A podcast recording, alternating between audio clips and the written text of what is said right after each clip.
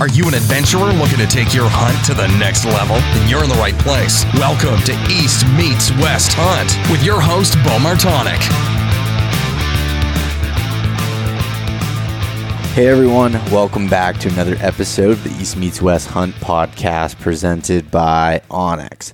The onX Hunt app is a mobile GPS app for your phone, for your desktop, for your tablet, for hunters by hunters. There's more information than you ever thought possible, from private land boundaries all the way to uh, aerial imagery with 24K topo, offline maps, so you can hunt the backcountry without worrying where you are with saved maps for offline use custom waypoints, whether you're finding your way back to that wallow, rub, or lookout. By dropping custom waypoints, you can have a reminder what you found and where you found it. And then you can share those waypoints with your friends and families who hunt with you to know exactly where your position's at. And if you need to be able to find your way back to your vehicle, or if you're shed hunting and want to just keep an idea of your track, use the tracking feature to track the distance of traveled time and uh, time elapsed while leaving a clear path to follow back to camp. And those are just a few of many features that are within the onX Hunt app. I would highly recommend if you haven't already, head over to onxmaps.com, check out the Hunt app, and if you use the coupon code EMW, you will save yourself 20% off of the app. So, Tethered.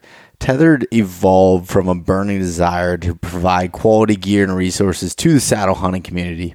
The saddle hunting community is a very niche component of the greater hunting industry as a whole, but uh, they noticed that there was a lack of availability and innovation in saddle specific gear. So they solved this problem with designing, engineering, and producing the most mobile, stealthy, and safest elevated hunting gear on the planet.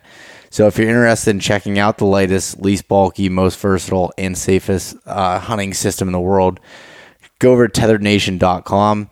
Check out the different platforms that they have there, the saddles, all the components, and even more importantly, use the resources that they have to learn about saddle hunting. Learn about it before you make a, a purchase. And uh, I can promise you that it uh, it was something that opened my eyes to a whole nother way of hunting. So check that out at tetherednation.com. And the University of Elk Hunting. So Corey Jacobson and Elk 101 have put together the most fully comprehensive elk hunting learning course available. 17 modules that go through every aspect you can think of from the planning phases all the way through getting prepared from fitness to shooting to scouting to what you're doing during the hunt, learning elk behavior, and every little thing in between. This is an extremely helpful course where it takes all that information that you could get from spending hundreds of hours uh, searching the internet and puts it all in one place for you to learn and knowing that that information is correct rather than what you might get from a forum. So head over to elk101.com, click on the University of Elk Hunting, and use the coupon code East Meets West. That'll save yourself 20% off of the online course. And also, I just wanted to uh, throw out, in addition to that, today for um, with the guest who's on today's podcast is Heather Kelly from Heather's Choice. Um, so Heather's Choice has been a company, as you'll hear, that I've been supporting from its very very, very beginning as it launched the Kickstarter. I found out about them and donated to that Kickstarter.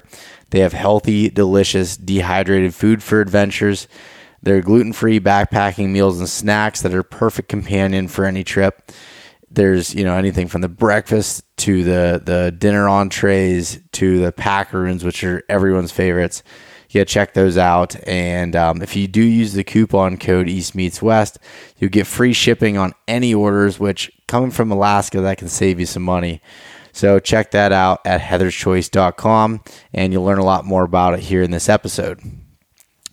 So it is Tuesday, and which means that yesterday was Mountain Buck Monday. So I'm going to go over the the Mountain Buck Monday story of the week, and this one comes from Jacob McMurray. And Jacob said, Me and my best friend decided one weekend on a wild hare we were going to go to Ohio and hunt for five days. When I thought of Ohio, I thought of broken farmland, but the, the state forest that I was hunting was anything but that. It was just like hunting back home for me, minus all the briars. but I blazed the trail through a three year old cutover to the top of the finger ridge and sat on the southeast side where it met the hardwoods. On the second morning of the hunt, I had this buck come in to 20 yards and I double lunged him. Being about two miles in on public land made for one heck of a drag, but it was all worth it.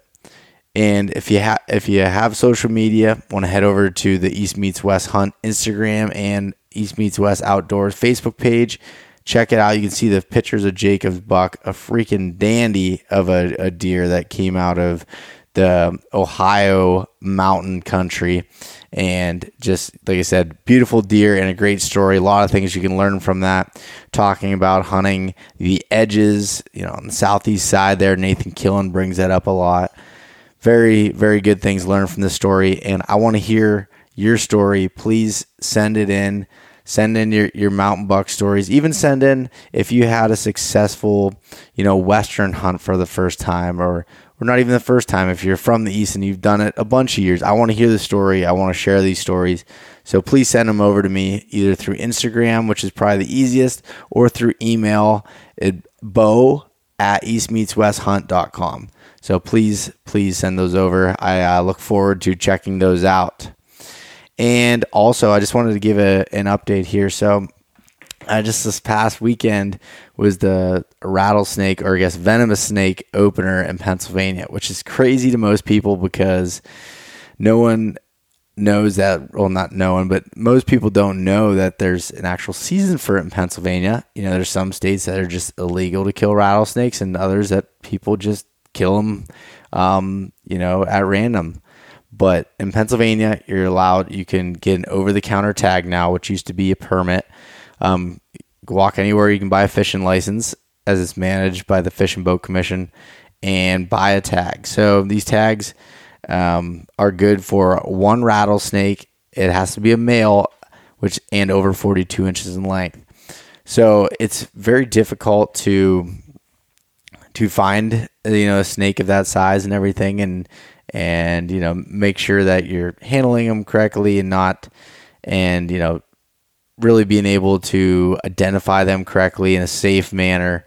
It's it's not easy, but uh, anyways, I, I went out with a good friend of mine, Alex Geithner, um, his buddy Shane, as well as John John Adams, who he filmed the whole hunt, which will be coming out on his YouTube here shortly. I'll I'll share a, a clip, but um, John had filmed for Jim Shockey before, Whitetail Adrenaline.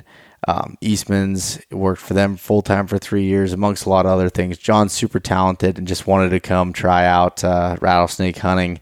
So he brought his camera along and documented it. So I'm excited to see how that turns out. But um, I ended up filling my tag uh, within a few hours that mor- the first morning and on a, a big 50 inch black phase male.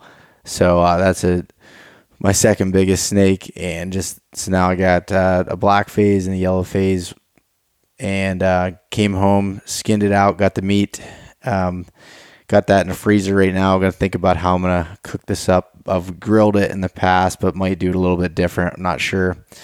Need to flesh out the skin and get some glycerin on that and hang it up to dry. But um, other than that, it uh, it was it was a pretty fun day to get out and, and do some hunting again. It's amazing, you know. We, we saw ten rattlesnakes in like two hours. It's it's crazy that uh, there's the population's doing that well in parts of Pennsylvania. So, anyways, uh, enough rambling on here. Let's uh, jump into this podcast here with Heather Kelly from Heather's Choice. And Heather has, has been a, a longtime friend of mine, as I said.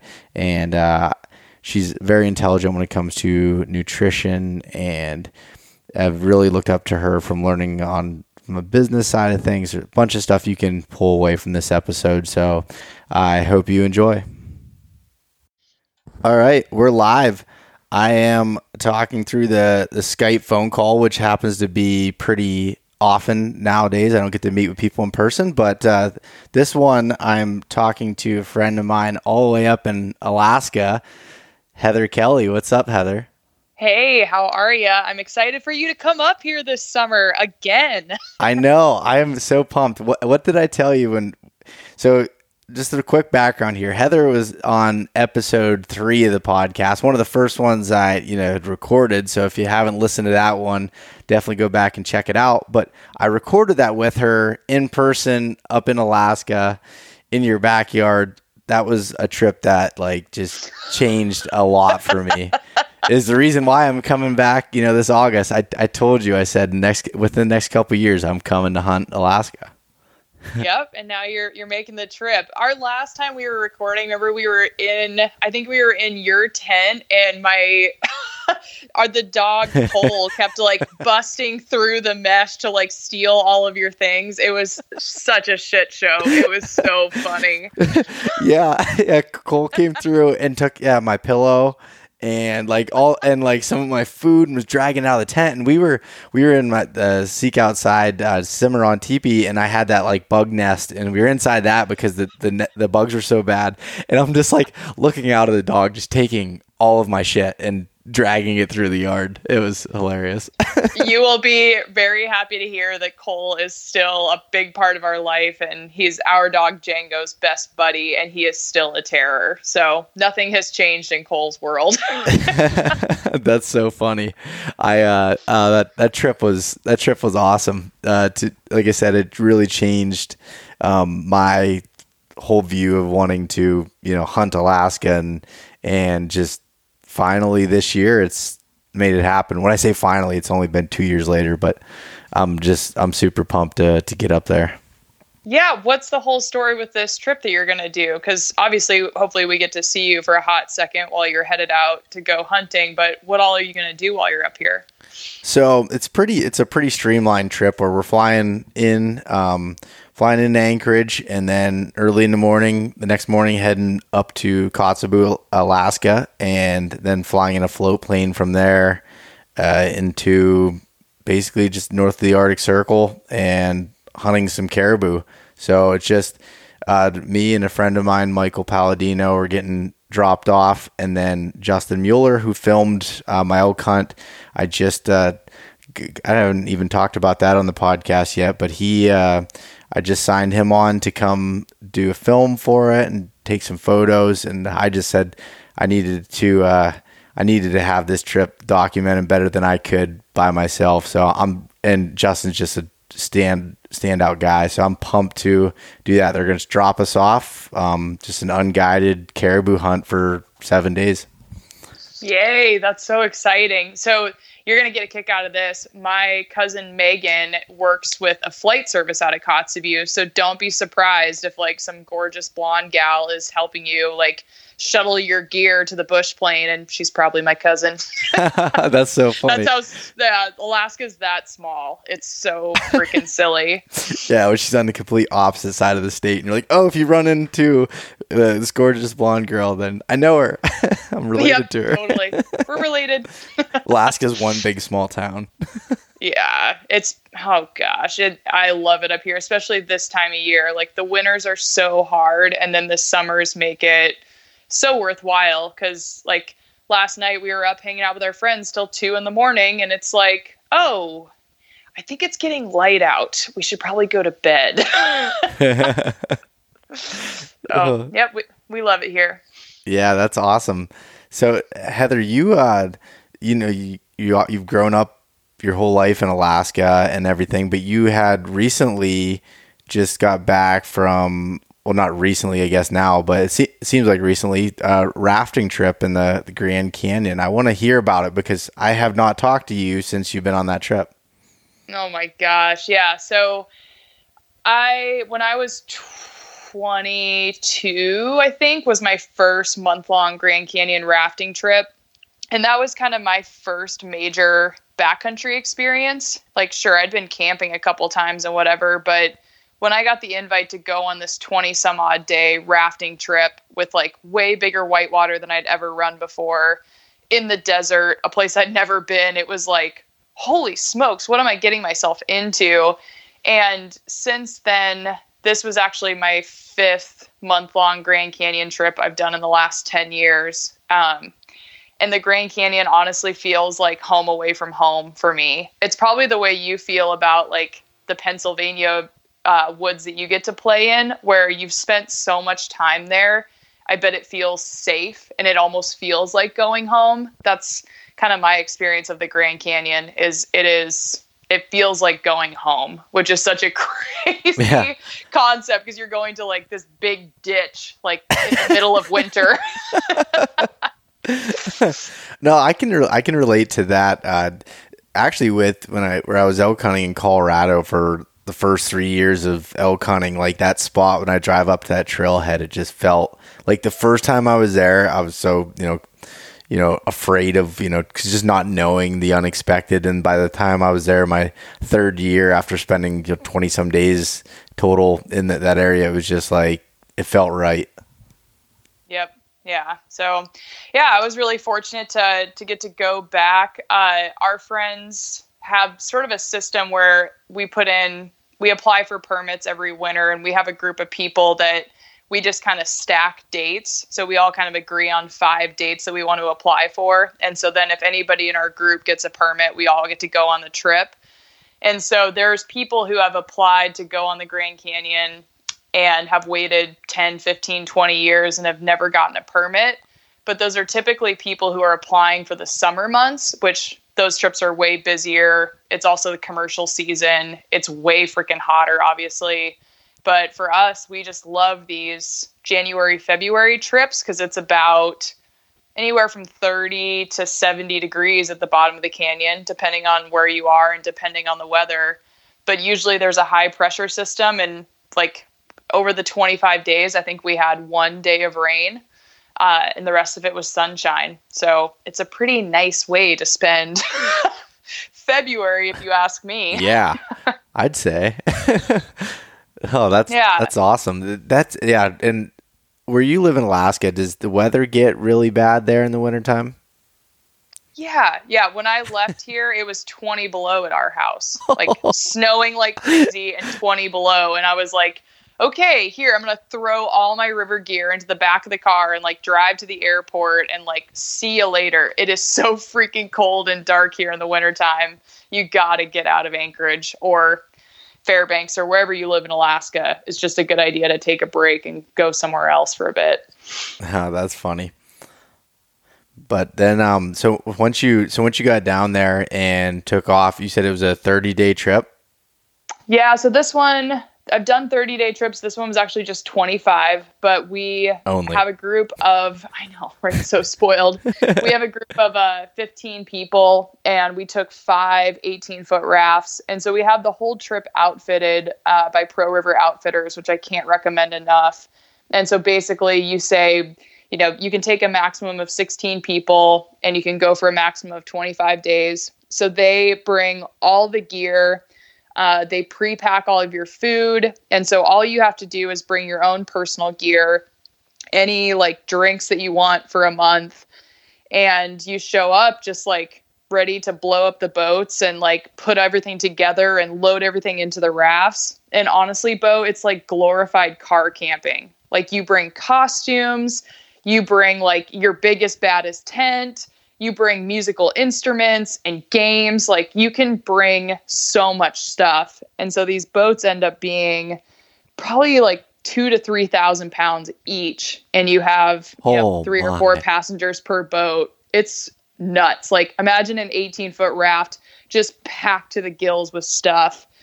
And yeah it's i freaking love it because i love getting to actually row those boats. And the water is big and burly, but like honestly, you want your boat to be fairly heavy because those waves are like so likely to flip you over.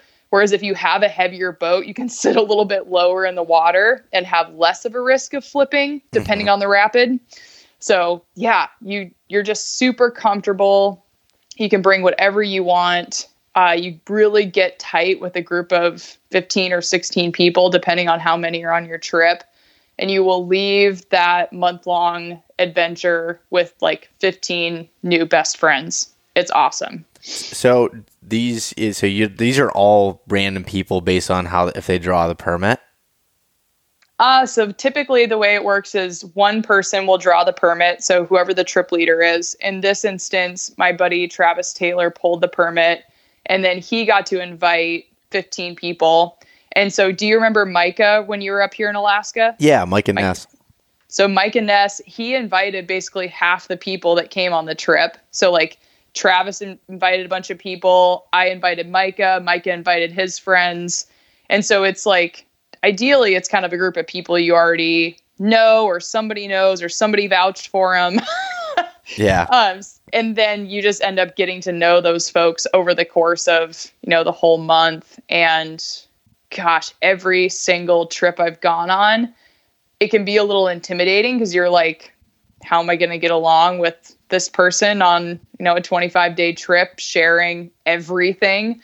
Uh, but man, every single trip I've come away with new friends and people that like I would do trips with every year if I could. So it's a very good opportunity to learn a lot about yourself and how you play well with others or not. Yeah. Because it's a lot of teamwork to get everybody safely down the river. You know, it kind of sounds almost like when you go on, you know, an extended hunt or anything with a group of people, like I'm sure like the same thing. You, you kind of see everyone's true character and how they react under stress or being tired or just being annoyed. I'm sure. Yes, absolutely. Yeah. And that's where, so this trip for me, having being that it was my fifth time, like it's almost like you kind of have a routine and like you just sort of settle into this routine of getting up in the morning.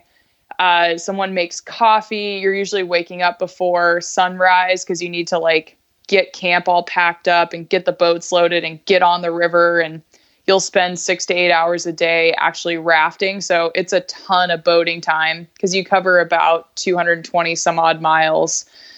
And then you at the end of the day you find a great campsite you unload the boats you get camp set up. We're building bonfires with uh, all the driftwood that we collect along the way. And you just settle into this like incredible routine where every single day you're outside, you're waking up with the sunrise, you're staying up late with your friends, looking at the stars and sitting around the campfire and playing music and eating a bunch of food. And oh God, there's like nothing else on earth I would rather do. Like if that river just went forever, I would be like, yes, this is my life. This is all that I'm doing. It's just rafting. oh, I, that that is so cool. I'm sure that was a a good break uh, too away from from the business and everything as well. Yeah, it was crazy because we I had done buyer meetings for Sportsman's Warehouse and REI in December, and I had let them know like, hey, I actually need you know an update on our initial POs by January 15th. I didn't tell them why I needed it by then, but ultimately I needed it by then so that I could go on this rafting trip. and so then January 15th came and went, and like I hadn't heard from the buyers, and I'm like, oh shit, like, am I actually going to get to go on this trip, or do I need to like stay and keep hammering the keyboard to make sure like these deals actually go through?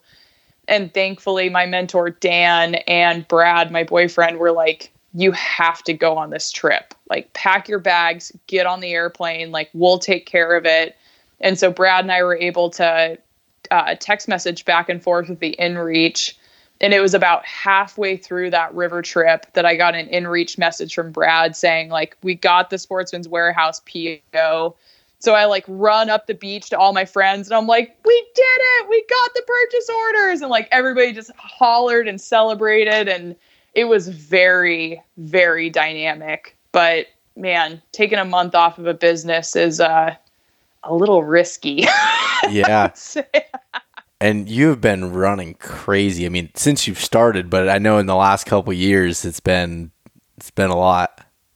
Yeah, it's definitely been a lot, but man, it's it's starting to to kind of gain some momentum. I think we're about to turn Heather's Choice is going to be 6 years old in August and man, so much has changed in 6 years for the better. And so I think I'm finally getting to the point of building this really amazing team of people that understands that I need to be able to like step away and go do some of these backcountry trips. And it's it's really, really nice. There's a lot to be said for building a good team of people. Yeah, that's that's it's so cool to watch that, you know, since the beginning. And so Heather, you and I have talked about it before, but I first heard about you and Heather's choice and back I think I don't remember what year it was, but it had have been right at the beginning because you were on like one of the first episodes of Adam Janke's Beyond the Kill and you were talking about your Kickstarter. I believe that's where I f- found it at and I went and I was like reading about it. I'm like, you know, healthy food options. And at that point, I was just learn learning about backcountry hunting, and then I ended up, you know, putting money to fund it, and you know, and then started buying some things even before I started. You know, I just started using it in Pennsylvania before I started doing any backcountry trips, and and then you know, watching that evolve, and then getting to you know, become friends with you and Brad and the rest of the team and getting to come to Alaska. It's just been a really cool experience to see from, you know, the outside of it. Yeah, it's it is really really cool. It's very very humbling and shit, I remember when you called me and you're like, so I've got this idea for East meets West and like, I don't know. And I'm like, what? Of course. Like, what are you doing? Like, you have to do this, do this. And look at you now. uh, I know. Yeah. I, I, I can actually remember where I was at that phone calls and like four houses ago where I lived. And I was, I, I, I was standing in my living room pacing back and forth. And you're just like, no, like, you know, basically quit being a little bitch and do it. Like that's, I don't know if you said it in that words, but that's the way I took it, and I, I needed that push. You know, it's it's so freaking cool, and I feel like you know before you and I hit record, we were talking about this a little bit of just like we don't know what all is going to come. Like we don't know what all is going to become of your business or mine, but we can see like 20 feet in front of us and be like, oh yeah, okay, like I think this is the next step. And like then maybe the next step becomes clear and the next step and the next step. And I feel like for Heather's choice, a lot of people from the outside could could criticize the journey and be like, gosh, it's taken a really long time for it to grow to what it is. I'm surprised it's not bigger or you know, they've like screwed up a bunch or lost like there's been so much that has transpired, but honestly, I feel like it couldn't have gone any faster because like I wasn't ready. There was so many things that I needed to learn like as an example, like the bookkeeping and accounting and finance side of the business. Like when I came in and started Heather's Choice, I didn't have any concept of what a margin was or pricing or distribution. Like none of it. Like didn't understand any of that stuff. So it took quite a few years for me to like learn that stuff and fully grasp it to now be ready to go into these buyer meetings and to negotiate margins and to negotiate distribution. But had you put me in that situation any sooner like i would have fallen flat on my face because i wouldn't have known what i was talking about. Yeah so all all this stuff happens in divine timing. And I feel like business is such an opportunity, much like Grand Canyon rafting trips or backcountry hunts. Like it's such an opportunity to kind of learn what you're made of and what you can handle and how you react to to stress and to uncertainty and taking risk and being uncomfortable. yeah.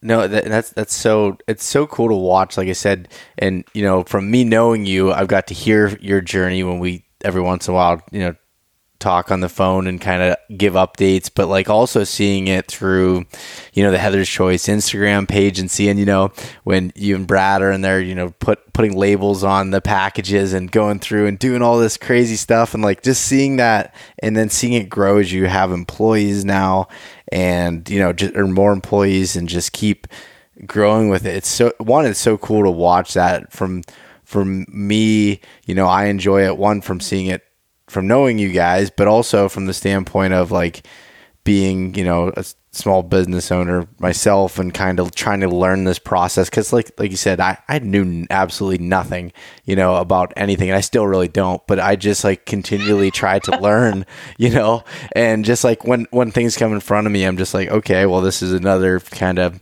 hill here i got to figure out how to navigate and watch a lot of youtube videos and talk to people and and try to try to figure out my way way through it. And it's it's uh, inspiring to see. You know, I, I, I think in in six years, Heather's Choice has come a long ways. That's for sure. Thanks.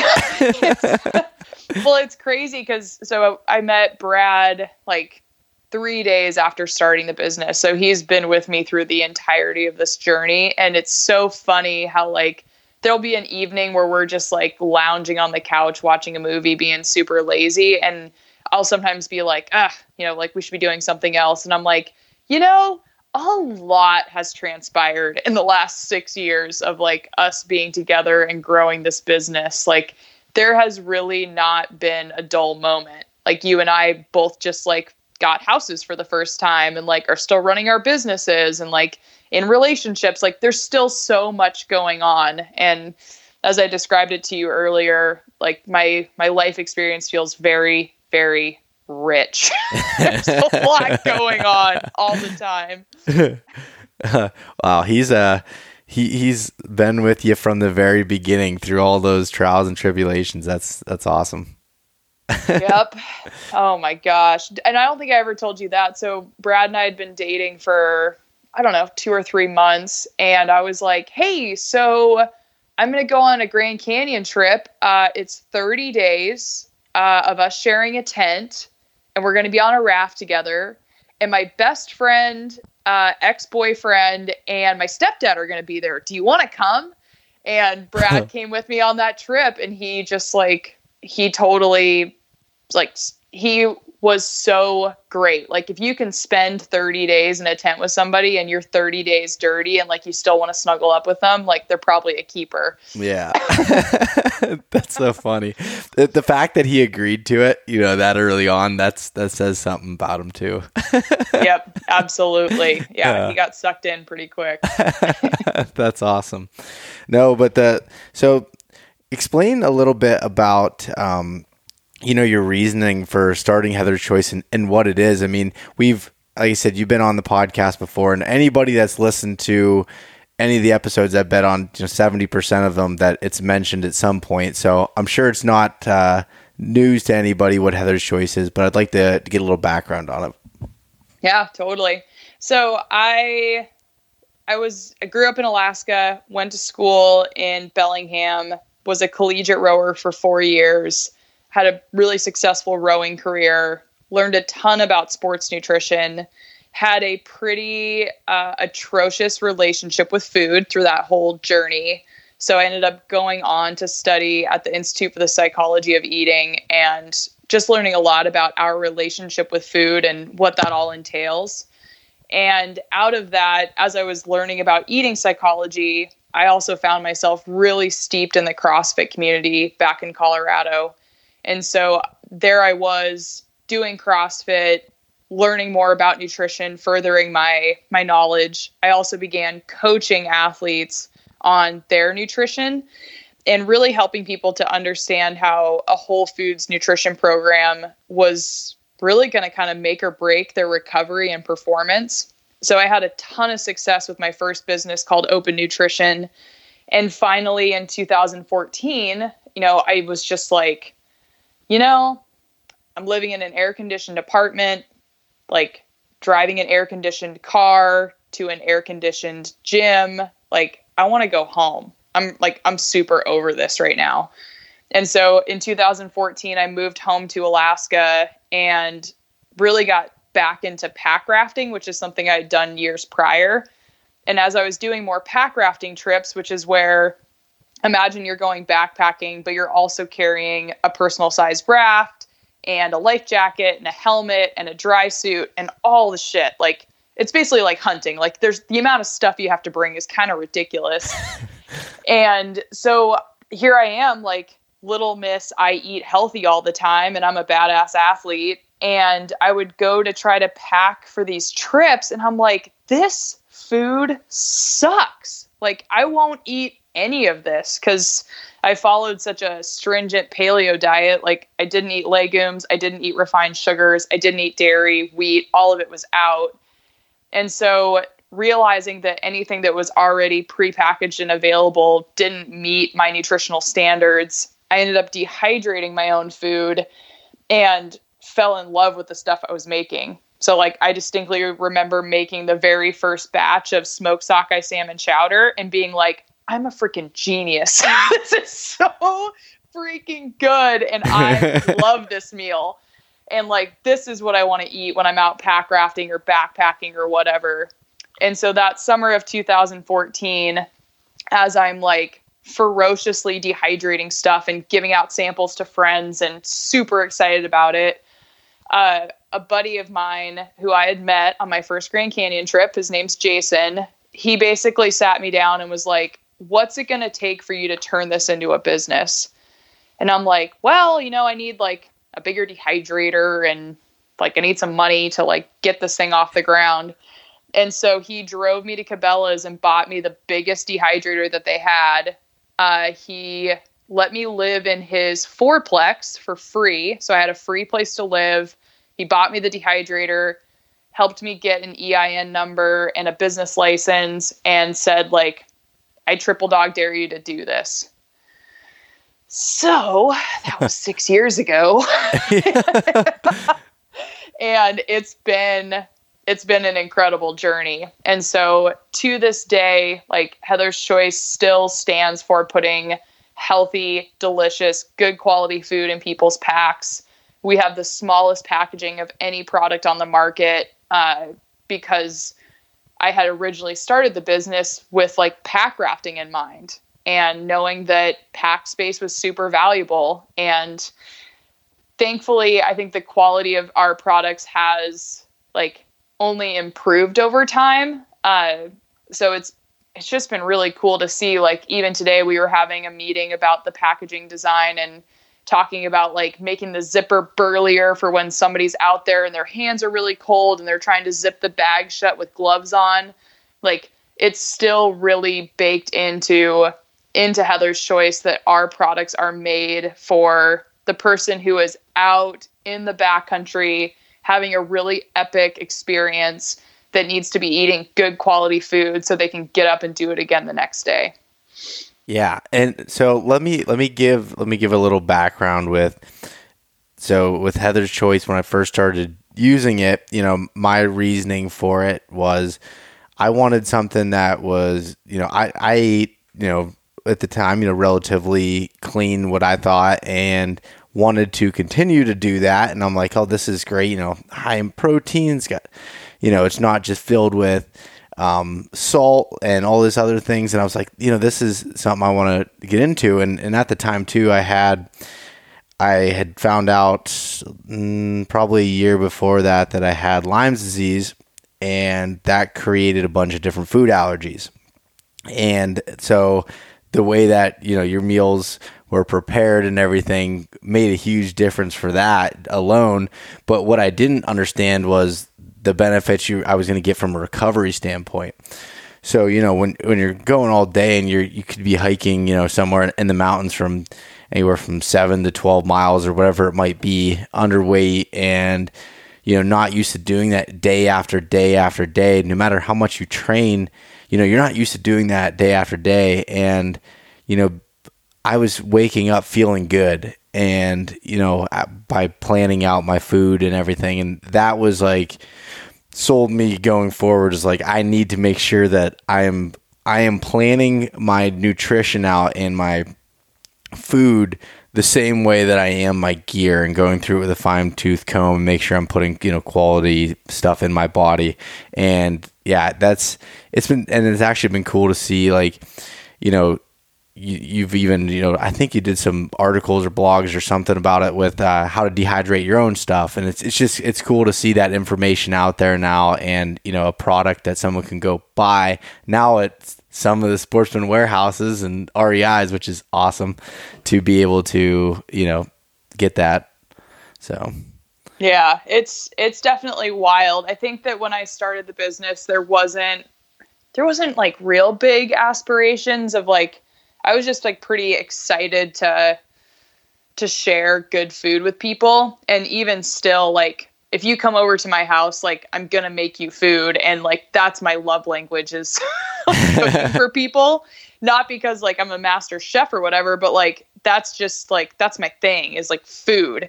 And so it's really pretty cool that I now get to do that on a like national level. yeah. So crazy. But yeah, it will be the day that like you can find Heather's Choice products at every REI, every Scheels, every Sportsman's Warehouse, every like kick ass independent gear shop in the country, every natural food store, like that's going to be a pretty monumental day. And I, I, really see that being a possibility for us that, you know, Packaroons can be at the natural food store and Heather's Choice meals and snacks can be at every REI and we'll just be freaking cranking out a bunch of good food. It's going to be a wild ride for many years to come. yeah, that's I, I love uh, my favorite thing is when I have you know I'll always have a bunch of packaroons in my pack, or if I'm at a trade show or whatever it is, and handing them out, and everyone's like, "What are you eating? You know, what are those? What are those things?" And uh, having people try them for the first time, they're awesome little. As I call them, coconut cookies. I, am not sure if that's the right yep, way of saying it, it but it, they're they are just they're absolutely great. And the same thing with the the breakfast and the dinners even though like you've come out with some new flavors and stuff, this the smoked sockeye salmon, mm, that's that's still my favorite. And then the the chicken mole is probably a close second. Yeah, yep. The salmon chowder goes with me on every trip. That's yeah. that's always my favorite meal. And gosh, like that's the thing. I want to to release more meals and more product lines and like keep expanding and growing. And whew, there's already so much like to manage. Um, that's why I'm so highly motivated to like grow the business and to make more money and to be able to hire more people and to be able to to have things move a little bit quicker because I think that we need more variety in our dinner menu and we need trail mixes and hot drinks and jerkies and like there's so much more that we can do with this business and it's just it's just money, just time, you know. Yeah. not not none of those we'll are big there. deals. You're you're good. no, no, no, no, nope, no, not at all. So it's yes, I'm so thrilled to have people like you who are who have been with us for a long time as a business and have stood by us through like all kinds of bullshit and also like what I think is really cool is thinking about someone like you and like our buddy Micah and our buddy Steve Opat. There's a lot of people that I've gained as friends over the last six years that I know will be my like they'll be my friends no matter what happens with Heather's choice. Like sure, we met through the business, but like we're going to be lifelong friends. And I don't, Are you don't sure? really take that lightly. Yes, you're going to come to Alaska every summer, remember? Yes, yes, yes. No, I'm just, I'm just kidding. but yeah, that's, that, it is so cool to, like I said, it, the journey, like just like how we met and, you know, the business and stuff. I, I love the, I love the message. The people behind it are even better. Like it's just, uh, it's, it's a really cool, it's it's a really cool thing to to be a part of, and I'm I'm really happy that that I've got to kind of be a part of it from the beginning. So that's that's awesome. And so what I want to dive into within you know Heather's choice and kind of your reason behind it comes down to you know when we've talked before, you and I say offline on things, and when you've talked on other podcasts or writing or whatever it might be, you talk a lot about the emotional connection to food. And I want to I want to dive into that a little bit and hear what what you mean by that statement. You, you know, or not really a statement, but that idea of that emotional connection to food. Yep, this is one of my favorite topics. So when we when all of us are born, we pop out of the womb and we immediately we cry, right? And the first one of the first responses is like, "Oh, baby's crying, like give it food." Like that's t- and so that is so like built into our DNA like I I cry, I get food, or like I'm emotional, I get food. And that's not good or bad. That's just like, we just have to recognize that's kind of baked into our DNA from like the moment we are born. And then simultaneously, what people I don't think realize that I wish I could like stand on a rock and yell to everybody. We all have a relationship with food, and it is arguably the longest standing relationship we have in our entire life. And it goes all the way back to that first moment where you cry and you're given milk, and like it just goes on and on and on, right? So, the other factor in that is that without food, we will die right? Like food is an absolute necessity, which is where I have a really hard time when people say I'm a food addict. And it's like, that's like saying you're like an air addict. Like you have to have air to survive. You have to have water to survive. Like you have to have love. You have to have food. Like these are things we absolutely have to have. And so it gets really sticky when people start to use the language around like food addiction and things like that. So, with all of that said, I don't think that most people recognize that they have a relationship with food at all, right? Like mm-hmm. we just think like, oh, I I eat and like that's it. But because food is something that we absolutely have to have for our survival, it's actually baked into us as well that the act of eating is meant to be pleasurable, right? So similarly, like the act of having sex is pleasurable because we want to be highly motivated to have sex so that we can procreate and like continue to build the species. And so this is where people don't people try to take all of the pleasure out of eating and they try to make it a very transactional thing like I did this workout, I get this amount of food. Uh, I was awake this many hours, I get this amount of food. And they really just kind of strip all the pleasure out of that relationship and so you can imagine if you stripped all the pleasure out of having sex or like connecting with somebody, like you wouldn't be real excited about it. Yeah. it wouldn't be very motivating. You're like, why am I doing this? This sucks. And so, for people who are struggling in their relationship with food or in this emotional connection, there's there's a handful of things that can happen. And this is something that I spent years coaching people on. And obviously if you could see the amount of hand waving I'm doing like I really really care about this topic. Um, but I I think that again it gets really sticky when we start to use the language around like I'm addicted to food I'm an emotional eater and we sort of shame ourselves in that way when in all reality, from my perspective and from my training, we all have a relationship with food. Our relationship with food is meant to be highly pre- pleasurable. Like we're supposed to enjoy the act of eating.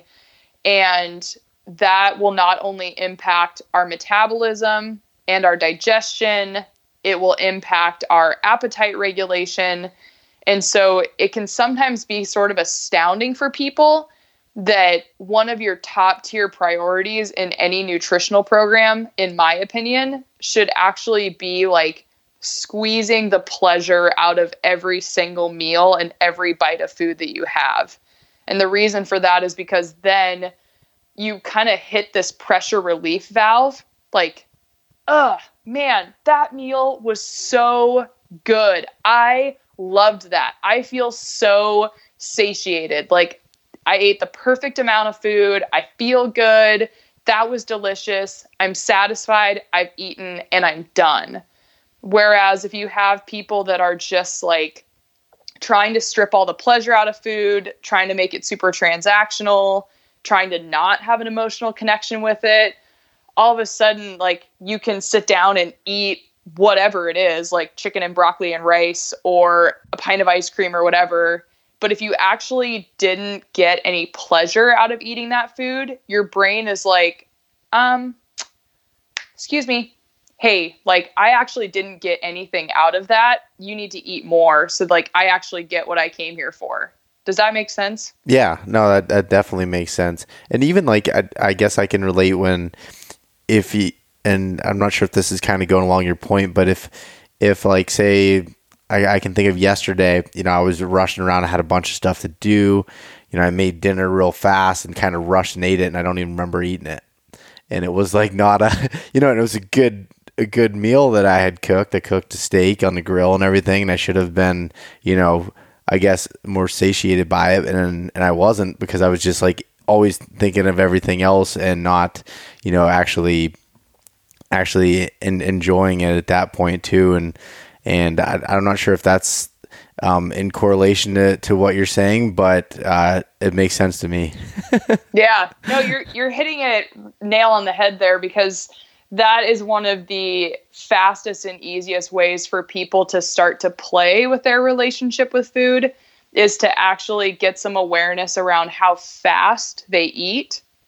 Because if I sit down and I eat, let's say, like 500 calories worth of food and I eat it really quickly, well, my brain actually didn't get to participate in that. Like I wasn't paying attention. And your brain is about 30% of the whole digestive process. It's like the cephalic phase digestive response, blah, blah, blah. And so not again you're like impacting your body's ability to digest and absorb that food because you weren't paying attention your brain wasn't involved your hormone response is all screwed up and then you might find yourself going and reaching for more food and overeating because you weren't actually paying attention when you were eating at the first time so if there's like a quick and easy way that I could offer for people to start to play with this it's to actually focus on like plating your food, sitting down to eat, observing it, smelling it, tasting it, like really getting all of your senses involved in the act of eating. And that can change people's appetite regulation overnight. Like it has an immediate impact on our ability to improve our digestion, have a better relationship with food, improve our metabolism. Like it's freaking profound. yeah, and that's such an amazing amazing thing that, you know, by doing that, by being cognizant of it, like that you can, you know, change your relationship that with it that, you know, impacts your your gut health and if uh, I'm not sure if that's the right term, but you know, just the, the way you feel after it. Totally. Well, you can play with that too. Like you could take that same meal you made last night and eat the same thing for a week straight. Like make that just like standard dinner and have a night where you just eat it as fast as you can and see like how your digestion is. Like does your body feel like bloated and distended or like do you feel fine? You can eat while you're watching TV and you're distracted and see how it impacts your digestion. You can like savor eat slowly, get super into it, enjoy every bite, take 20 minutes to eat that same meal and see how your digestion is. And so the food, the type of food and the amount of food could have stayed consistent, but your experience of it can dramatically change. And I, I feel like, Bo, you as somebody who's really, really intentional with something like shooting your bow, like you you get this right? Like yeah. you understand if you go rush through target practice like wow i suck at this. Yeah. Versus taking your time and being super intentional and like controlling your breathing and controlling your stress response. And i know that you've talked about this in the past and our bodies really really really need to be in that relaxed state in order to fully digest and process our food. Otherwise, we're just in the stress response and our body's like shuttling blood to our arms and legs because we're fleeing like onto the next chore or whatever it is. And like that impacts your digestive power. And ugh, again, this is me like really high on my soapbox. Yeah. because I think it's so important. Well, yeah, and, and I, I know again with my personal journey of it is when I, you know, as I've gotten busier with work and the, the podcast and preparing for hunts and all this stuff. Anyways, I, I just feel like I'd put a lot of pressure on myself to get, you know, a bunch of things squeezed into a short amount of time. And I felt like, you know, I was eating good food, if you want to put it that way, but I was still feeling like shit at times. And, or, uh, another thing I've noticed is when I would eat and I'd rush, I would eat more because I wasn't letting my again my interpretation of is I wasn't letting my brain wasn't you know catching up to it, not telling me that I was full, and then I'd overeat and then feel again you know terrible after it, even though it might have been you know quality food that I was eating, but uh, just that the end result was just was not positive. Yeah, absolutely. And I think too, you know, when I had the opportunity to work with people one on one in coaching, even just having them fill out like a three or four day food journal. And as they start to recognize, like, oh, I ate my breakfast really fast. I I skipped lunch because I was too busy. I rushed through dinner. Like that's a that that's not a food problem. Like this is a systemic problem. You, you are rushing through your life. Like mm-hmm. what all are you missing? Like what do you ru- like why are you rushing? And I I'm not judging anybody cuz like this girl is like in the thick of that right now. I am like swimming in a pile of paperwork like with you know plates left over from breakfast that I haven't gotten to and like half empty glasses. Like, I get it. And for me, like, now getting to see that like that disorganization or that little bit of chaos is a real surefire opportunity for me to step back and say, Ooh, okay, like time to like take a break, put the dishes away, sit, get centered, get intentional, and immediately like you can just take yourself out of that uh parasympathetic like or that stress response and get yourself into like a relaxed calm state. And the trickle down effect of that will impact every area of your life is being able to regulate your stress response. So yeah it's it is rich and anytime anybody ever wants to talk about eating psychology, like it's I love this stuff and I think that even if people didn't change their diets at all, this could be a game changer for folks. You know, and and one thing that I called you about a few years ago and I ended up writing a couple articles on it and I got a mixed response from people on it, kind of thinking that it my my theory on this was was kind of bullshit, but it was that you, the the term target panic when it comes to shooting your bow or anything, basically meaning that you're getting, you know, an elevated heart rate. You're kind of almost in a, a form of adrenaline, and you're not able to focus, and, and you shoot poorly. Um, you're not able to focus. And I was saying a lot of that was correlated to my diet and you know and i called you about it and was kind of discussing some of the things i was experiencing. You know i'd get kind of shaky and i was feeling just like I, I was just struggling with with shooting at times. And you know it came down to for me personally i was looking i was i was in i had taken in too much caffeine um, especially b- before that, and or some other foods that were playing with my, you know, my blood sugar and just things like that were just really had an impact on it. And, you know, and that's something I never thought of before. You know, uh, you know, years ago, I would take you know whatever food into the tree stand with me, and you know whether that ended up having an impact or not, I, I don't know. But like knowing my body now and testing things out, like it definitely affects my mental state and the the way that you know whether I get almost panicked about things and and, and I know it just in my, my regular life. If I'm rushing around, I'm traveling, if I stop and get gas station food or I'm eating poorly, my stress levels are higher. I just feel anxious. I have, and maybe my body is reacts more emotionally than others, but that's, you know, what I've experienced. I don't think I'm kind of alone there. No. And that's that's the gift too is if we can start to befriend our bodies and start to listen and like get curious of what is my body trying to tell me right now.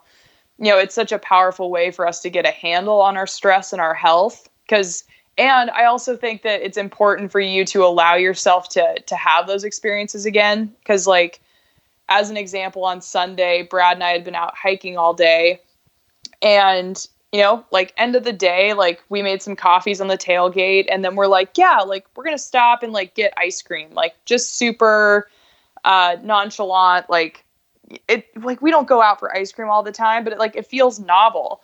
And like within 2 hours of that, like he was exhausted and tired and like sleepy. I had the shakes like so freaking bad and I was like, "Oh, this is what a blood sugar crash feels like. Yeah. like I'd I'd almost forgotten because like I try really hard to not just eat a shitload of sugar all in one sitting, but it's important for us to to uh, like experience those things for ourselves. Like what does it feel like when my blood sugar crashes or what does it feel like when I'm fat adapted and I can go for a handful of hours without eating or what does it mean if I have like regular, consistent, balanced meals. Like there's so much opportunity for us to have curiosity in our relationship with food and it makes us better at our jobs. It makes us better at in the backcountry, in the gym. It makes us like nicer to be around because if you're hangry and you're snapping at your partner, like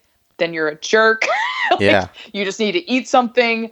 So I think that our relationship with food impacts every single area of our life. And I think it is also a mirror for us of how we relate to other aspects of our lives. And people can deny that all day long.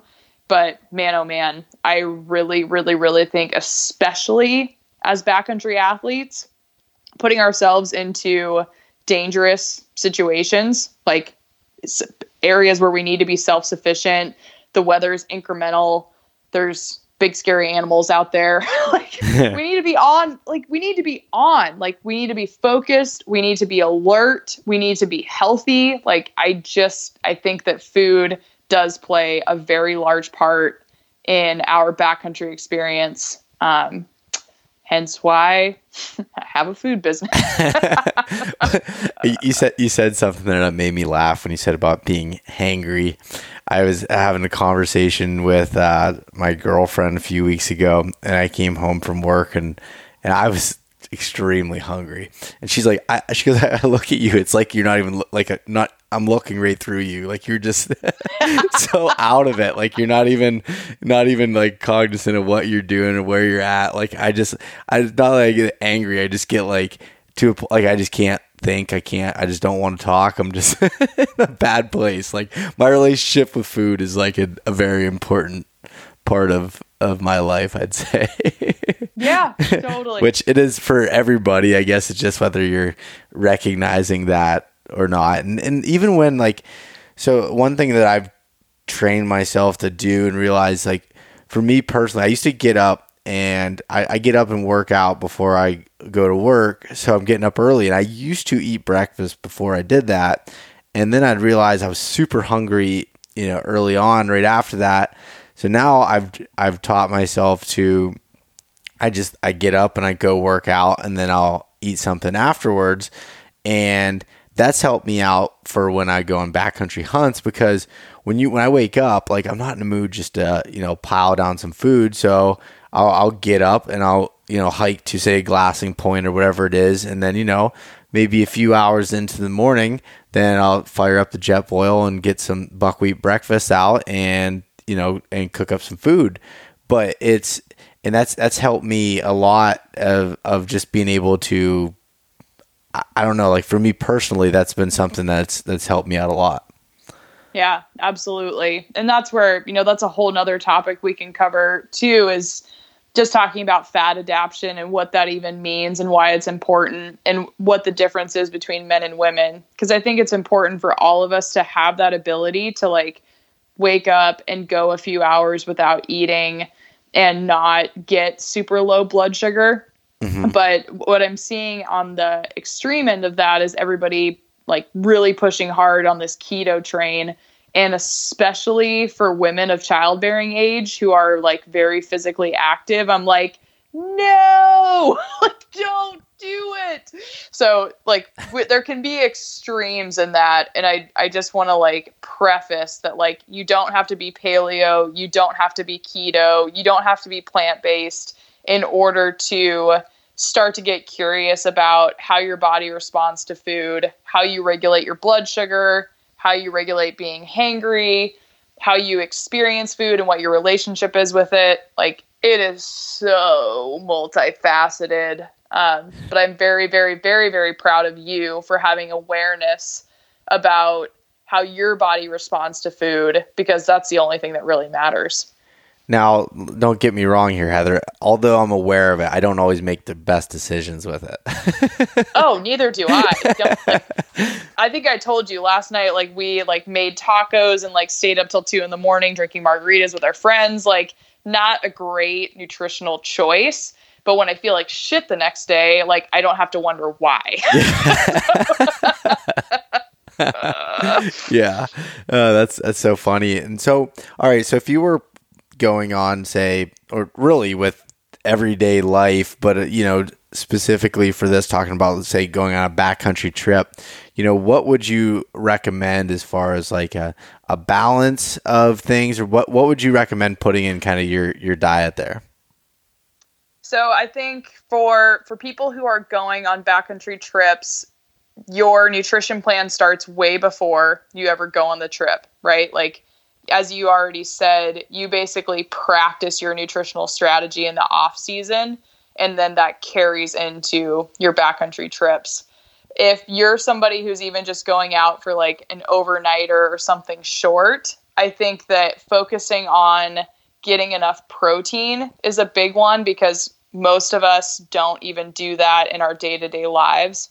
So I'm I'm a huge advocate for finding good sources of protein at every meal and snack. So backcountry trips that might be uh, it might be some protein powders, it might be jerkies, it might be nuts and seeds, which are like mediocre at best for providing protein, but it's something. Uh, we always bring like salamis and raw cheeses, dehydrated meals that have a good amount of protein in them but protein is the thing that's really going to contribute to you recovering well. It's one of the pieces that will allow you to recover well from the strenuous activity. And it will also help regulate your appetite. So that's kind of like priority number one for me is making sure that I have enough good quality protein. And then from there, I'd start looking at like the good quality fats that you're going to have. So this is where nuts and seeds, uh, coconut oil, coconut products, uh, like butters and ghees and things like that. Like you can do a lot, like just getting some good quality fats into your diet. And then last but not least, like get some freaking fiber, right? Like you're going to get fiber from fruits and from vegetables and grains and beans and things like that. So this is again where if you have a healthy diet at home that includes all three macronutrients and is nutritionally balanced, when you're going out into the backcountry, you can either ratchet up the amount of fats that you're taking or you can ratchet up the amount of carbs. Maybe you do both. You get some more like salt, maybe some more sugar because you're more insulin sensitive. But the nutritional strategy for the backcountry, I think, is simply like 20 to 50% more calories than what you typically are eating at home and the same macronutrient balance, in my opinion. Mm-hmm. Okay. Uh, and and what you the I can't stress enough being someone that learned this, you know, after the first year of uh, that really practicing. Uh, I guess I shouldn't say practicing, but the way of um, preparing for your hunt and you know eating similarly you know all through your life because if you go there and I don't care if it's you know Heather's Choice products or it's anybody else's and you just start putting all that stuff into your body on the trip your body is not going to react great. Your stomach's not going to like it. You need to be ready for all that protein and, and the fats and stuff and like or otherwise like I said you're you're going to have some um, experiences that are, are unpleasurable. Yeah totally. And I think that that's that's again where like if you struggle with digestion, you know, free easy advice, start paying attention to how quickly you eat your meals. Like that will get you tons of bang for your buck, doesn't cost you anything. Next up, I think that people starting to get an awareness around the foods that they are sensitive to. So like I'm not sure what your laundry list is, but I know for myself, like if I have too much dairy, like that will screw with me. If I have too many carbohydrates, too much sugar, like that stuff doesn't sit well with me. So that's another piece that people can focus on. And then, like you already said, like if people don't have an awareness of like their macronutrient balance, they might go out there and eat a whole bunch of fats and be like, ugh, why? That feels awful on my digestion, potentially because they're not producing enough uh, bile or they don't have enough stomach acid. There's so many moving parts, and I'm going to wholeheartedly agree with you that people need to practice this stuff just like they would anything else so that they have an awareness of how their body is going to respond to this uptick in calories that they're suddenly going to be taking in. Yeah, yeah, and and so like you're talking about with the oils and stuff and and the fats, like so when I go on trips to up my calories, you know, I'm adding coconut oil to my coffee, or sometimes I don't like just get I, I don't add to my coffee just because I don't like getting my cup, you know, kind of oily like that. But I'll put it right into my buckwheat breakfast. Um, and then I'll put olive oil in my dinners, additional just to you know, up those calories and those fats. But if you don't kind of prepare for that up going forward, like I said, that's that's a pretty you know high increase in fats. Like my when I look at my food plan that I have laid out in a spreadsheet, and I'm I'm pretty sure I've actually written an article uh, for you, Heather, on the Heather's Choice blog of of you know what I've taken on trips, but like. I, I have a pretty high protein and, and fat and, and a mix of carbs in there too, but like it if you if you don't kind of live that lifestyle a little bit, like I said, you're just gonna you're gonna struggle with it. Yeah, absolutely. And that's where I would like to do a better job of of talking about this stuff even more because again, like I know that there are people who are who are getting great results on a ketogenic diet at home, uh, and there's even people who are doing great on it in the backcountry. Those people are typically like 25 to 50 year old men um, you're not going to see as many women who are like really truly excelling on a super duper less than 30 grams of carbohydrates nutrition plan like period. And so i i just want to be careful too to to not generalize and lead people into thinking like oh just eat a bunch of proteins and fats and you'll be fine. It's like yeah, yeah. that's not the whole picture. That's only part of it. Yeah. That's funny. Um, yeah, but uh, other than that, so give a give a few of your favorites that you like to take in the backcountry. Some of your your Heather's Choice products, as well as other things that you like to take to meet your nutritional needs. Yeah, totally.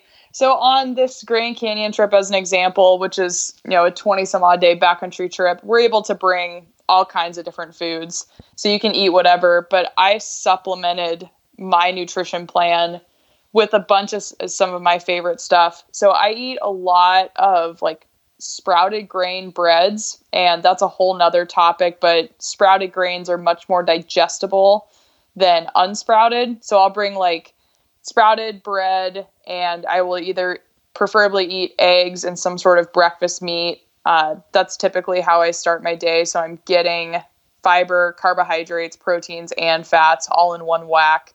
If I can get like some leafy green vegetables in there, I'll do that too. If it's like more of a, a camping trip where we're actually packing in somewhere, the blueberry Heather's Choice buckwheat breakfast all day. Like either the blueberry one or I'll bring the banana buckwheat breakfast and squeeze a packet of peanut butter in there. Ugh, Ooh. It's so good. so freaking good. Oh, it's that like, sounds great. Dude, it's like 730 calories. It's a lot of food. Like you are not going to go hungry with like the banana breakfast and a packet of peanut butter. So I'll do that and then probably two cups of coffee because I am a coffee hound. Uh, for lunches, we've been bringing these like Mary's Gone crackers. They really hold up well, and you can get them at the grocery store. And they're once again like a gluten free cracker, but we'll do those with sliced cheese, like a raw cheddar or something like that, and then uh, salami. So it's almost like really gourmet Lunchables. Mm-hmm. if you remember eating Lunchables. Yeah, I remember that. Yeah, so much And- plastic in the packaging with little food in there. totally yes so like i would basically have this like super gourmet little snack platter when i was on my raft because when i'm rafting like typically you're rowing all day and not taking breaks to like actually have a lunch so i needed something kind of quick and easy that i could eat while i was rowing and then in that case i'll have like whole apples or whole vegetables if it's backcountry stuff then potentially I'll have dried fruit or Lara bars or things like that because again, like we none of us eat enough fruits and vegetables.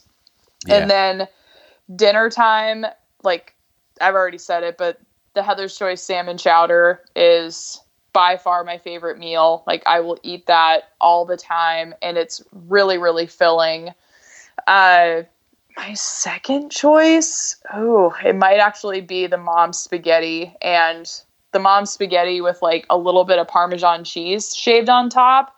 Oh god, it's so freaking good. Ooh. And the mom spaghetti, the reason I love it so much is because it's a meal that I will make at home all the time for Brad and I, which is like gluten-free noodles, some sort of ground lean meat, zucchini, mushrooms, marinara sauce, like once again, it's just that really vegetable rich, high protein, moderate carbohydrate meal that like I could eat for I could eat all the time. So it's pretty pretty freaking simple. The other thing that I like to bring is uh, lots of mixed nuts. Like those are just tons of good calories and like you can eat those as a snack anytime. I brought packaroons obviously on my my Grand Canyon trip.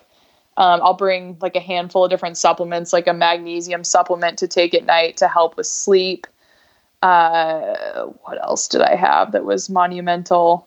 Not much. Like it's pretty freaking simple. Yeah. Is just always trying to get make sure you have all three macronutrients. You're eating some fruits and vegetables, and the quality of fats that you're having is good because that's a whole nother hour long topic is the quality of fats that people are eating and how much that can screw with your inflammation and gut health and blah blah blah.